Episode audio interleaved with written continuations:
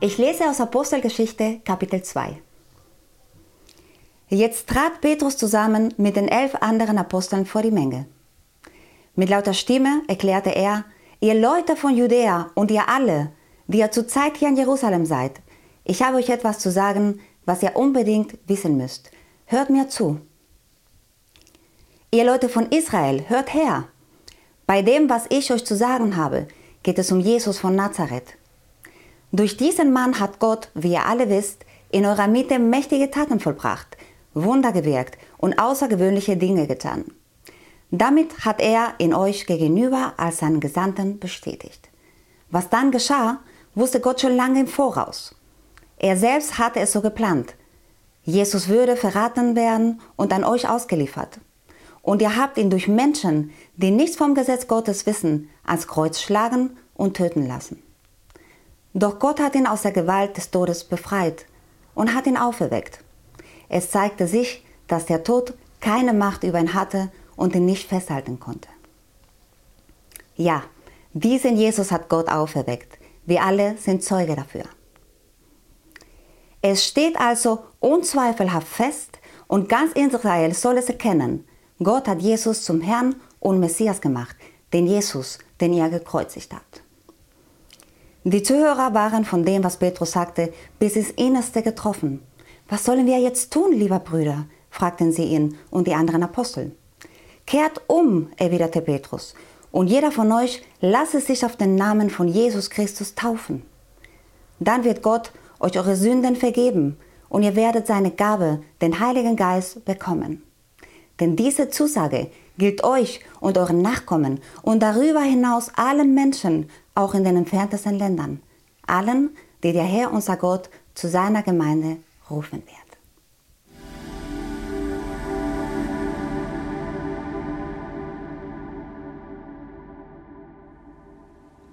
Moinsen und hallo auch von mir.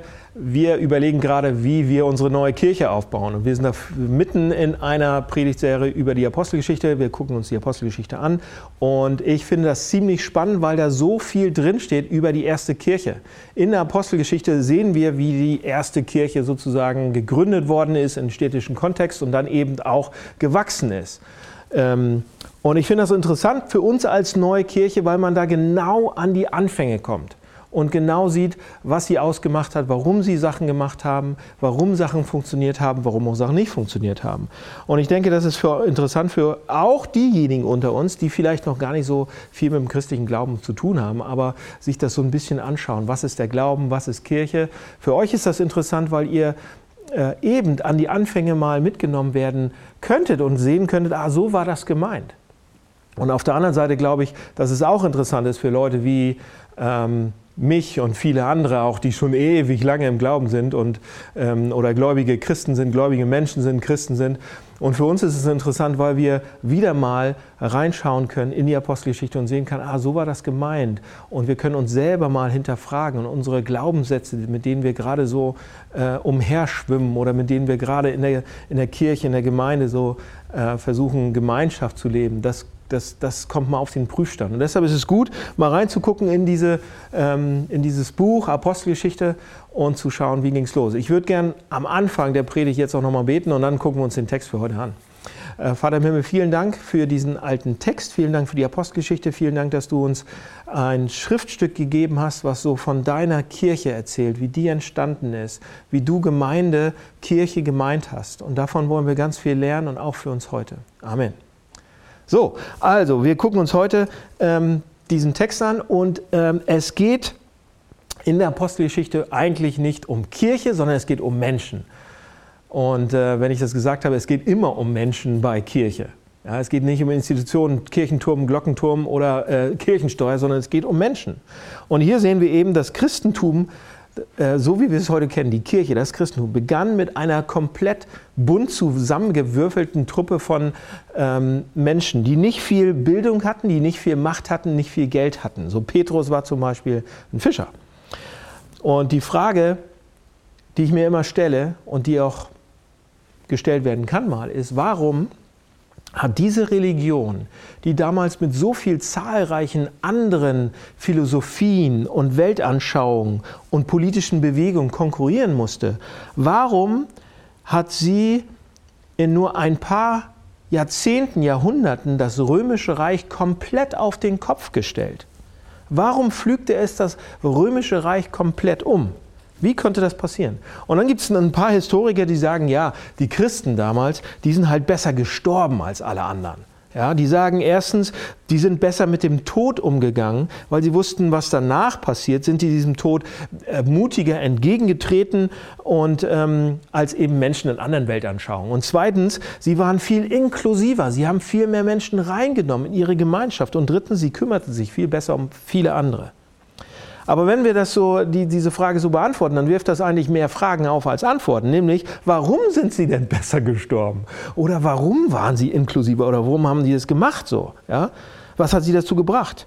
Und hier in der Apostelgeschichte, am Anfang, ihr habt den Text gerade gehört, dann wird uns gesagt, was dieser Grund war dafür, dass diese unglaubliche Energie das gesamte römische Reich umgekrempelt hat.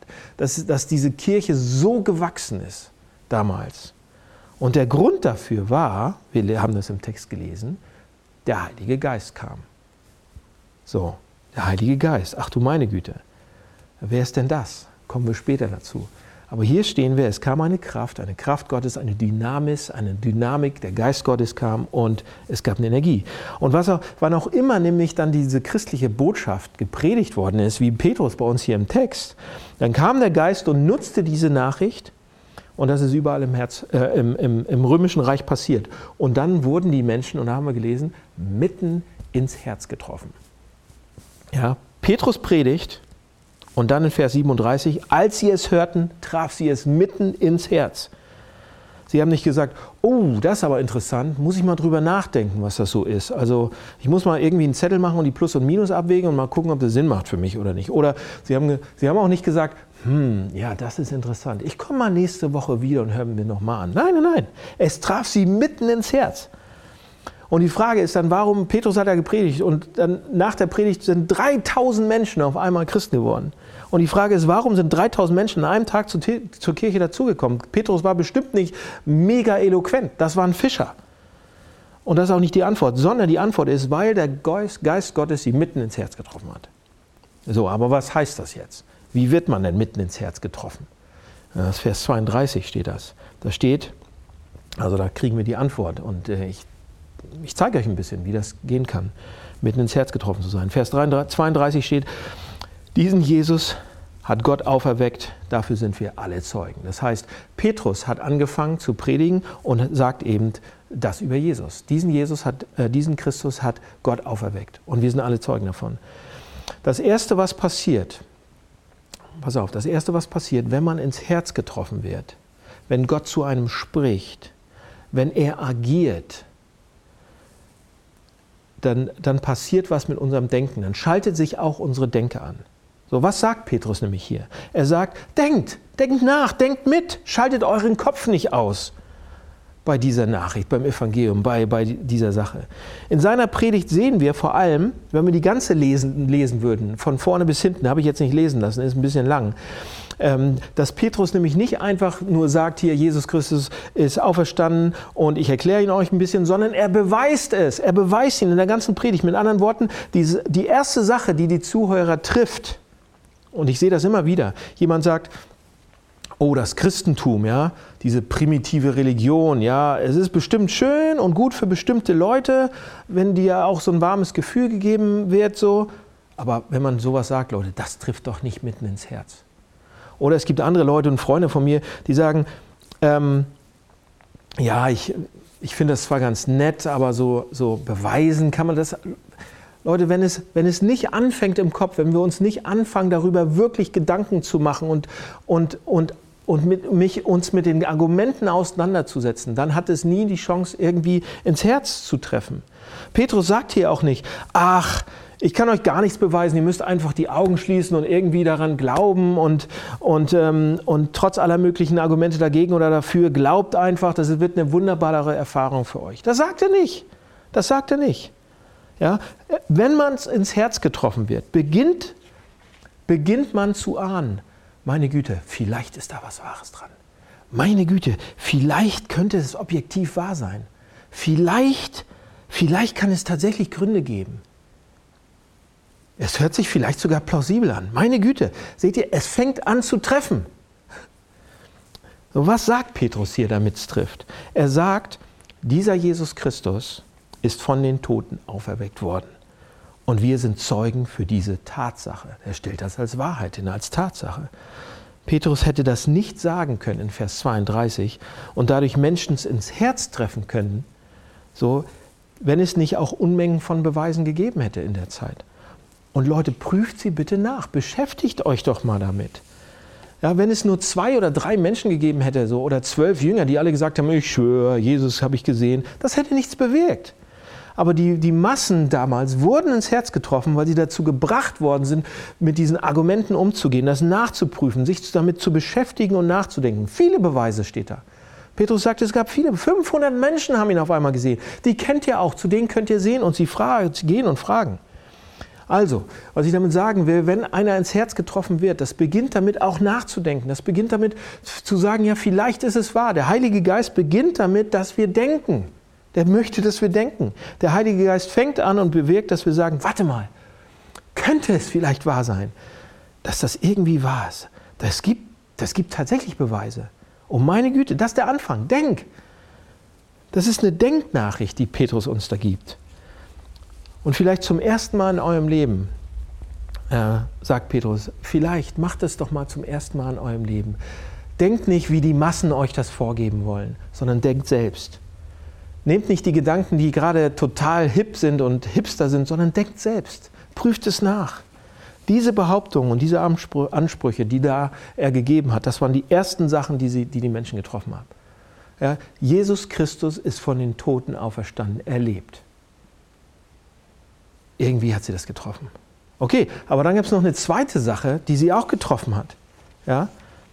Wo, wo auch eine, eine, eine Kraft drin war und eine Energie, Energie, drin war, wie beim ersten. Die zweite Sache, die ist fast noch ein bisschen, ähm, ja, ich würde sagen, krasser, wenn man den Text auch so liest, dann kann ich mir auch gut vorstellen, dass die meisten von uns das nicht so nett finden, was jetzt nämlich kommt. Nämlich zum Beispiel in Vers 36, da steht, da wird, da, da, Petrus predigt immer noch und er, er wirft allen Zuhörern vor, ihr habt Jesus gepredigt. Äh, gekreuzigt. Ihr habt Jesus gekreuzigt. Ich habe nicht gepredigt, gekreuzigt. Oder dann in Vers 38 sagt er, eure Sünden müssen vergeben werden. Oh, Sünden.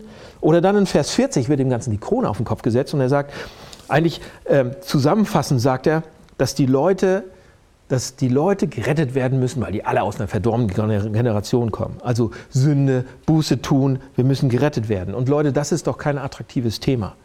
Ja, das ist doch nicht gerade etwas, was Leute anzieht eigentlich, wenn man, wenn man so predigt, wenn Paulus, äh, Petrus das so rausholt. Und jemand von meinen Freunden sagt auch, ey, diese Interpretation dann, die du hast von der Menschheit und der Welt und das, was wir lesen in der Bibel, ist einfach falsch. Das ist doch, das kann ich nicht glauben. Der Mensch ist doch gut, der braucht doch keine Erlösung, sagen einige. Oder ihr denkt vielleicht selber, meine Güte, so eine Art, was du da gerade sagst, habe ich oft genug schon in kirchlichen, christlichen Kreisen gehört. Ich habe keine Lust, mir ein schlechtes Gewissen machen zu lassen. Ja? Oder ihr denkt, meine Güte, genau das kritisiere ich eigentlich an der Kirche. Dass sie, dass sie diese Methode des Schlechtmachens benutzt, um Anhänger zu gewinnen, ja? beziehungsweise um Menschen von sich abhängig zu machen. Und ich kann die Gedanken verstehen. Ich kann das verstehen, wenn es, wenn es um Sünde und Buße und alle diese Sachen geht. Und in der Geschichte sieht man ja auch, dass Kirche damit auch immer eine, eine Herausforderung hatte mit diesen Themen. Also was soll das? Warum knallt Petrus das bei seiner ersten Predigt so raus? Warum sagt er das? Warum reden wir jetzt hier davon?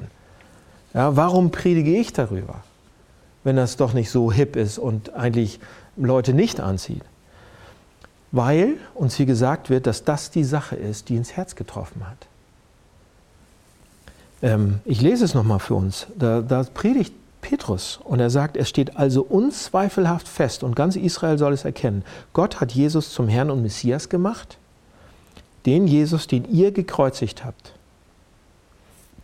Als sie das hörten, traf es sie mitten ins Herz. Und sie sagten zu Petrus und den übrigen, was sollen wir jetzt tun? Ja, diese Aussage, den ihr gekreuzigt habt, das traf sie mitten ins Herz. Und du fragst, wieso? Als sie das hörten, wurden sie tief getroffen. Warum? Was hat das zu bedeuten? Und einige, einige sagen, ey, diesen Satz, der wurde manchmal so interpretiert, das ist schon ganz schön krass, dass Petrus nämlich in die, äh, so in die Schuhe geschoben worden ist, dass er sagt, die Juden, ne, ihr habt ihn gekreuzigt. Und er redet ja zu Juden. Und das wurde manchmal so, so aufgefasst, dass man dann speziell die Juden angeklagt hat und dass man ihnen die Schuld gegeben hat an der Hinrichtung und so weiter, dass äh, Jesus eben, dass sie, dass sie Jesus gekreuzigt haben. Aber das passt nicht ganz, dieses Argument. Und ich, und ich bin da voll auch dagegen. Denn das, was wir hier haben im Text, das ist ja gerade das jüdische Pfingstfest. Und äh, es ist in Jerusalem in, im Gange und von überall aus der ganzen Welt sind Menschen dabei ähm, und sind ähm, 50 Tage eigentlich nach der Kreuzigung jetzt erst in Jerusalem und feiern dieses Pfingstfest. Ja? Und die waren zur Kreuzigung, zur Zeit, als Jesus gekreuzigt worden ist, noch überhaupt nicht in der Stadt. Also Petrus meinte etwas anderes. So, und wenn ihr Christen seid, ähm, dann wisst ihr, dass diese Worte, den ihr gekreuzigt hat, etwas mit mir zu tun hat, mit uns eigentlich was zu tun hat. Petrus selbst wusste ganz genau, was es bedeutete, äh, mitschuldig zu sein am Tod von Jesus.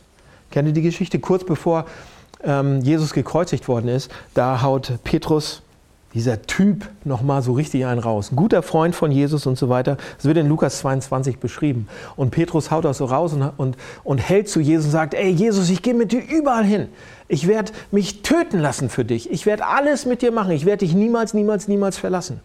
Und Jesus sagt, ja, warte ab. Warte bis heute Nacht ab. Und dann geht die Geschichte ja weiter und Jesus wird gefangen genommen und er wird weggeführt und steht dann so in so einem Innenhof und Petrus geht hinterher und will ihn noch irgendwie da rausholen und will sehen, was passiert und ist der Letzte noch, der bei ihm ist. Und dann steht er so am Feuer mit den Wachen und mit ein paar anderen Leuten und noch welche. Und äh, die stehen da so und Jesus ist im Abseits und, und einige von ihnen erkennen ihn so halb und sagen, hey, bist du, bist du nicht der, hier bist du nicht der Petrus? Warst du nicht mal bei Jesus dabei? Und und Petrus, nein, ich, ich doch nicht. Er müsste mich verwechseln. Der andere hat einen viel längeren Bart, ich nicht. Und dann ist es wieder passiert. Und einer von den Soldaten sagt, sag mal, du warst doch gerade auch mit da hier mit dem Jesus. Nee, nee, ich nicht. Das war sein Cousin, sein Bruder. Ich, aber ich nicht. Nee, vertrau mir, mein Freund, ich war überhaupt nicht dabei, ja. Und dreimal wurde Petrus so angesprochen dreimal hat er gesagt, nein, Jesus kenne ich überhaupt nicht. Keine Ahnung, wer das ist. Den Typen will ich nicht kennen. Jesus sagt mir gar nichts. Ich wehre mich hier nur am Feuer. Und in dem Augenblick, als er das dritte Mal das gemacht hat, dreht sich Jesus um und sieht zu Petrus und Petrus sieht zu ihm und ihre Augen begegnen sich in dem Moment. Und Petrus sah direkt in Jesu Augen. Und in dem Moment ist ihm alles eingefallen. Und er sah, wie Jesus da unter den Soldaten litt. Und es wurde ihm klar, was er da gemacht hat. Dass er Jesus komplett verraten hat. Und er lief weg und weinte sehr, steht im Text. So wie mussten Jesu Augen ausgesehen haben, als er, das, als er, als er da reingeguckt hat, als sie sich getroffen haben. Wie, wie angeschwollen musste Jesu Gesicht schon gewesen sein nach den Schlägen und nach der Spucke und nach der Krone. Rot, grün, blau, alle möglichen Farben. Geschlagen von den Soldaten, zerquetscht, geschlagen, brutal. Die Augen zugeschwollen vielleicht schon. Blut läuft irgendwie runter und Spucke. Petrus, Petrus sah Jesus sterben wegen ihm. Petrus wusste sehr genau um seine Mitschuld. Er wusste ganz genau, dass Jesus wegen ihm starb. Er stand daneben, er hat es mit eigenen Augen mitbekommen, dass sein Versagen ihn mit ans Kreuz gebracht hat. Seine so schwache Liebe, ja, die er doch so haben wollte, die war ihm, die wurde ihm, die wurde ihm dann so sehr bewusst, dass es so eine schwache Liebe war. So schwach, er hat es nicht allein geschafft. Und seine Aussage in dieser Predigt ist jetzt nicht, oh, ich bin besser als ihr. Ihr habt ihn ans Kreuz gebracht. Ihr habt ihn. Ja? Ihr, ihr, ihr wart die Bösen, ihr habt ihn gekreuzigt, sondern was er sagt, auch ihr wart es. Auch ihr. Auch ihr habt ihn mit an. So, wie haben wir das auch gemacht? Wie haben die das mitgemacht? Wie haben wir das gemacht? Wenn sie doch gar nicht dabei gewesen sind. Und Christen ahnen das, das wissen das vielleicht sogar schon. Wenn man getroffen wird von dieser Nachricht ins Herz, dann ahnt man, dann weiß man, dass man nicht im Reinen ist mit Gott. Warum? Weil ich mich eben auch daneben benommen habe, weil ich, mich, weil ich eben auch Jesus verraten habe, weil ich eben auch mit einem biblischen Begriff, äh, um das zu erklären, sündhaft geworden bin oder daneben lag, einfach Gott komplett äh, nicht ernst genommen habe und mich selbst auf seinen Thron gesetzt hat, indem ich gegen Gott war, gegen andere war, gegen mich selbst war vielleicht sogar und oft genug auch ungerecht und, und, und. Ihr wisst es selber, wir sind nicht perfekt. Und Petrus sagt, auch ihr, wir auch, aber auch ihr habt ihn ans Kreuz gebracht. Auch ihr. Und als sie das hörten, traf sie das mitten ins Herz. Und ich habe ein, ähm, ein Zitat gefunden von Dietrich Bonhoeffer, das lese ich jetzt mal vor, weil ich finde, das ist eins äh, der besten Zitate zum Thema. Es ist ein bisschen altes Deutsch, aber hört mal zu, ich lese es trotzdem. Ähm, Bonhoeffer schreibt in einem Buch von ihm, es ist die Gnade des Evangeliums, die für die Frommen so schwer zu begreifen ist, dass es uns in die Wahrheit stellt und sagt, du bist ein Sünder, ein großer, heilloser Sünder. Du hast ihn auch mit ans Kreuz gebracht. Und nun komm als dieser Sünder, der du bist, zu deinem Gott, der dich liebt. Er will dich so, wie du bist. Er will dich nicht irgendwas, er will nicht irgendwas von dir, ein Opfer, ein Werk, sondern er will alleine dich. Diese Botschaft ist Befreiung durch Wahrheit. Vor Gott kannst du dich nicht verbergen, vor ihm nützt die Maske nichts, wenn du vor dem, die du vor den Menschen trägst. Er will dich sehen, wie du bist, und er will dir gnädig sein. Du brauchst dich nicht selbst, deinen Bruder nicht mehr zu belügen, als wärst du ohne Sünde. Du darfst ein Sünder sein. Danke Gott dafür, denn er liebt den Sünder und er hasst die Sünde. Ein total geniales Zitat. Ja, Leute, alles, was der christliche Glaube und damit die Kirche bieten kann, liegt in dieser Erkenntnis. Es ist einer der zentralen Punkte im christlichen Glauben. Das ist der Unterschied zwischen einer frommen religiösen Person und einem Christen. Das ist eigentlich, was dich zum Christen macht.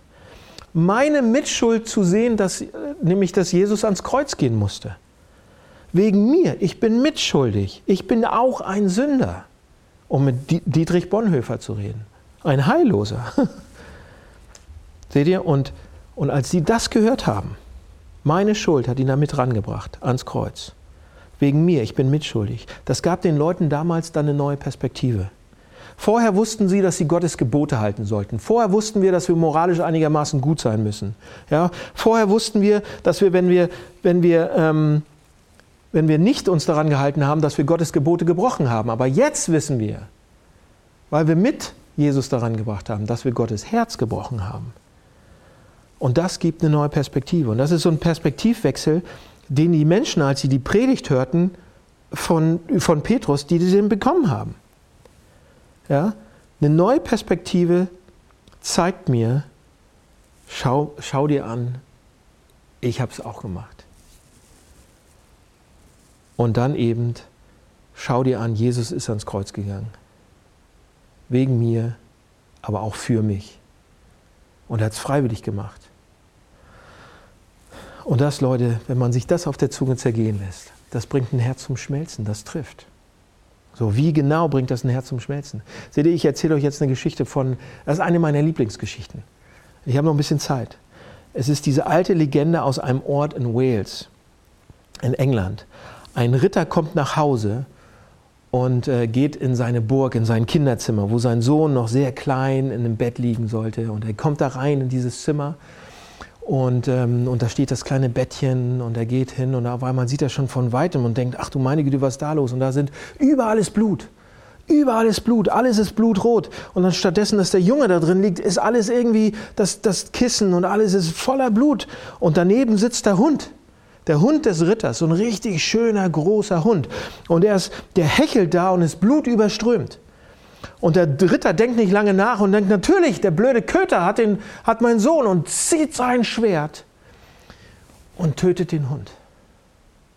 Ohne lang nachzudenken. Seinen treuen Hund, mit dem, den er, den er schon zehn Jahre kennt, mit dem er durch dick und dünn gegangen ist, den er liebt ohne Ende. Aber er sieht, was der Hund getan hat und tötet ihn. Sofort, weil er so voller Rage ist und kaum an sich halten kann. Und dann geht er ins Nebenzimmer, wo die Eltern dann immer schlafen. Und er sieht da seinen Sohn, wie er ganz lebendig ist und recht vergnügt ja, auf dem elterlichen Bett neben dem Körper eines riesigen toten Wolfes, den der Hund getötet hat. Von dem in der Legende von Wales dann auch sogar noch steht, selbst im Tod war der noch furchteinflößend, dieser Wolf. Ja. Also der Ritter hatte seine Schlüsse aus seinen Beobachtungen gezogen und hat den Lebensretter umgebracht. Der Hund hatte den Sohn gerettet und der Ritter hat ihn einfach umgebracht. Und wir hören diese Geschichte und wenn ich sie noch besser erzählen würde und viel länger, wenn ich mehr Zeit hätte, dann würden wir sagen, meine Güte, das, das bewegt mich. Das ist doch ungerecht, das ist doch blöd, wie doof ist dieser Ritter. Ja, diese Geschichte bewegt mich, sie trifft mich ins Herz, obwohl es eigentlich nur um einen unbekannten Hund aus Wales geht, so, weißt du?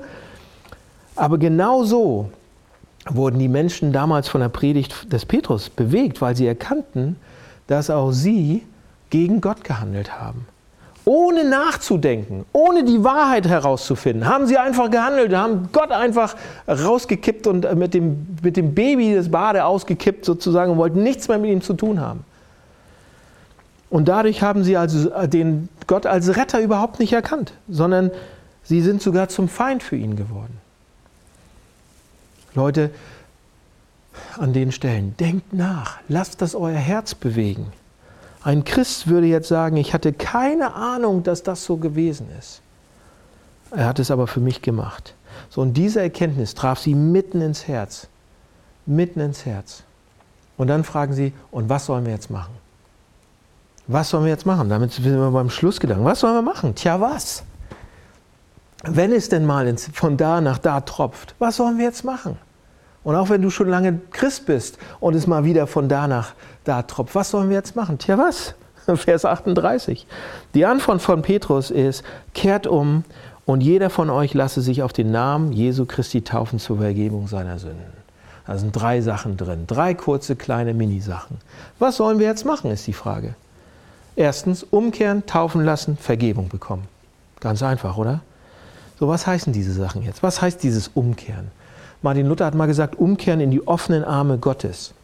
So formuliert das Luther im Katechismus. Und er sagt dazu, dazu gehört, was ist umkehren? Was meint er? Luther sagt, Martin Luther sagt, dazu gehört, dass wir die Sünden herzlich erkennen. Also, dass wir das erkennen, dass, dass wir so wie Gott sein wollen und machen, was wir wollen. Also, dass wir die Sünden herzlich erkennen, vor Gott und in gewissen Fällen auch vor Menschen bekennen, also das anderen sagen, das bereuen es anfangen zu hassen und lassen und im Glauben an Jesus Christus in einem neuen Leben wandeln. So sagt er das. Und ähm, das, ist, das ist Umkehren.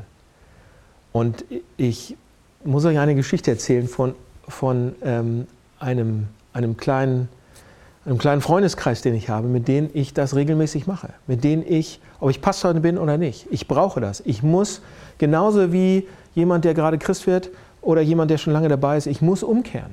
Ich muss auch umkehren. Ich muss mich wieder neu treffen lassen von dieser Botschaft, weil ich nicht perfekt lebe und weil ich oft genug daneben lege. Also habe ich eine Tacheles-Gruppe, heißt die. Und da sind wir vier Männer und wir äh, treffen uns ab und zu und wir reden darüber, nämlich wir, wir, wir bekennen das, wo wir falsch lagen wo wir gesündigt haben, wo wir vielleicht Hilfe brauchen, wo Gott intervenieren müsste bei uns im Leben. Und wir sagen das uns einander. Aber nicht nur, um die Hosen runterzulassen, sondern gerade, weil dann die anderen reinsprechen. Und die anderen sagen, was liegt dahinter? Vielleicht, okay, das ist jetzt ähm, ein, ein ziemlich eine juicy Sünde gewesen, so, aber warum hast du, was liegt dahinter? Was ist, was ist so dein, dein, dein, dein, das, was wirklich auf dem Thron sitzt?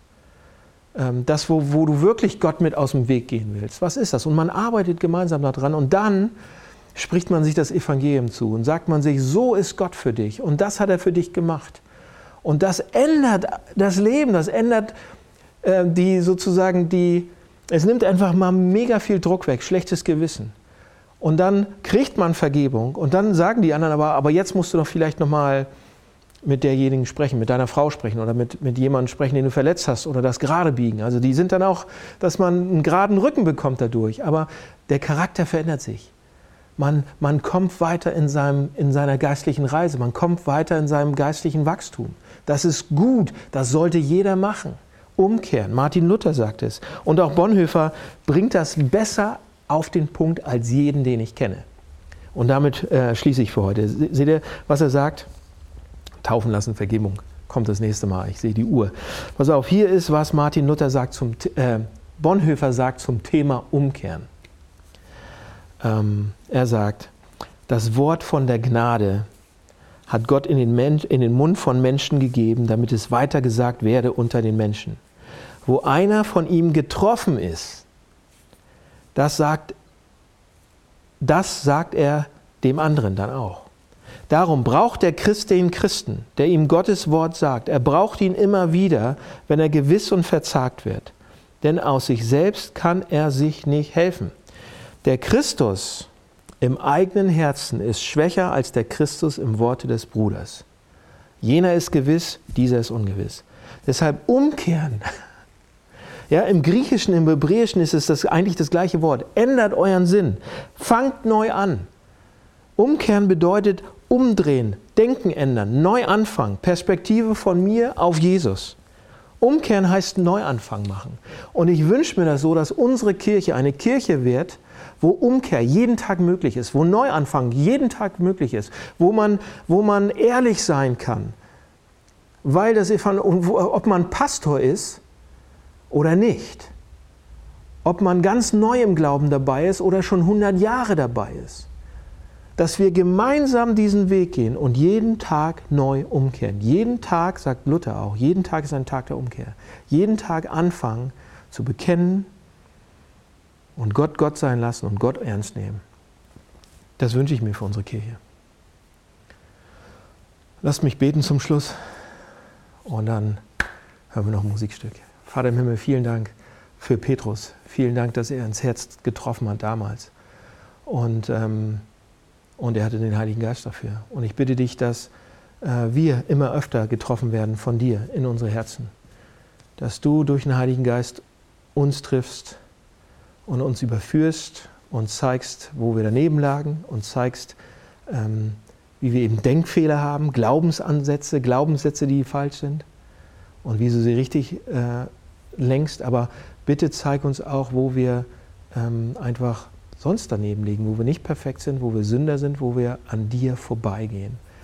Und rück das zurecht. Hilf uns dabei. Wir brauchen dich, wir brauchen einander. Lass äh, viele Tacheles-Gruppen sozusagen entstehen, wo das passieren kann. Ich bitte dich darum und bitte dich darum deinen Segen. Amen. Hallo, ich bin Anne und bin seit zehn Jahren Teil des Hamburg-Projekts beziehungsweise jetzt Teil dieser neuen Kirche und möchte euch von meinen Erfahrungen erzählen mit einer Tacheles-Gruppe und auch Werbung dafür machen. Und auch mir fällt es alles andere als leicht, über meine Schwächen zu sprechen. Ich gucke da selbst überhaupt nicht gerne hin. Ich gestehe sie mir nicht gerne ein und schon gar nicht ähm, gehe ich damit gerne zu anderen und erzähle ihnen davon. Und trotzdem gab es eine, einen Moment in meinem Leben, wo ich merkte, ich brauche, ich brauche Hilfe und ich brauche Unterstützung. Und ich habe mir gewünscht, dass ich ähm, mit anderen am liebsten mit Frauen, die auch glauben, darüber sprechen kann. Und konkret sieht das bei uns so aus, dass wir in der Nachbarschaft fünf Familien sind, die auch alle unsere Kirche besuchen und wir Frauen haben uns zusammengeschlossen und treffen uns einmal im Monat und erzählen einander von den Herausforderungen, die uns begegnen und ich kann dort erzählen über Gedanken, die ich habe oder Handlungen, die ich mache, die nicht hilfreich waren und nicht hilfreich sind und die so ganz anders sind als das, was Gott sich für uns wünscht. Und ähm, ich kann von den Sachen erzählen, die ich mir suche oder die ich nutze, wenn ich mit der Frage rumlaufe, bin ich eigentlich gut genug und liebt mich jemand? Und ich suche die Antwort überall an allen Orten, aber nicht bei Gott. Und das kann ich dort erzählen und kann das loswerden. Und das Allerberührendste für mich war, dass ich ähm, diesen vier anderen Frauen Sachen von mir erzählt habe oder ihnen so, wie ich selbst sagen würde und empfinde, meine dunkelste Seite gezeigt habe. Und es hat mich sehr berührt zu merken, dass sie sich nicht abgewandt haben, dass sie geblieben sind. Und vor allem haben sie mir gezeigt und äh, mir verständlich gemacht oder sie konnten mir zeigen, dass Jesus sich genauso wenig abwendet. Sogar dass er genau gleich nah bei mir stehen bleibt wie vorher und dass er diese dunklen Seiten natürlich längst schon gesehen hat und kannte. Und ich habe erlebt, wie ähm, oder mich erinnern können daran, wie barmherzig Jesus ist und dass er sich niemals abwendet, sondern dass er da ist und hilft. Und das äh, sagte wirklich tief und hat mein Herz berührt. Und wenn ich in meinen Situationen und in meinen Herausforderungen vergesse, wo Jesus da ist oder vergesse, wie er über mich denkt und was er sagen würde zu mir, dann können mich die anderen erinnern. Und das ist diese große Unterstützung, die wir da finden. Deshalb gehe ich auch nicht zerstört aus so einem Treffen raus, sondern immer aufgebaut. Und es ist eine Herausforderung und ich kann es trotzdem total empfehlen.